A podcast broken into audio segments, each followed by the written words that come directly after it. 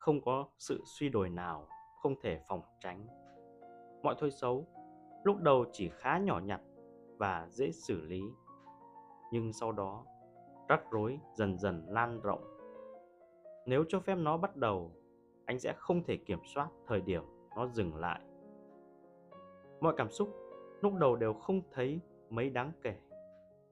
Sau đó, nó sẽ tự tăng tốc, ngày càng nhanh hơn và mạnh mẽ hơn. Trích những bức thư đạo đức của seneca, mọi ngoại lệ đều sẽ dần trở thành thông lệ. Bất cứ hành động buông thả nào rồi cũng sẽ trở thành thói quen. Nếu như chúng ta không kịp thời ngăn chặn nó, cho nên để duy trì một lối sống lành mạnh, chúng ta đều phải cẩn trọng trong từng hành vi cử chỉ của mình. Đừng buông thả bản thân, dù trong bất cứ giây phút nào.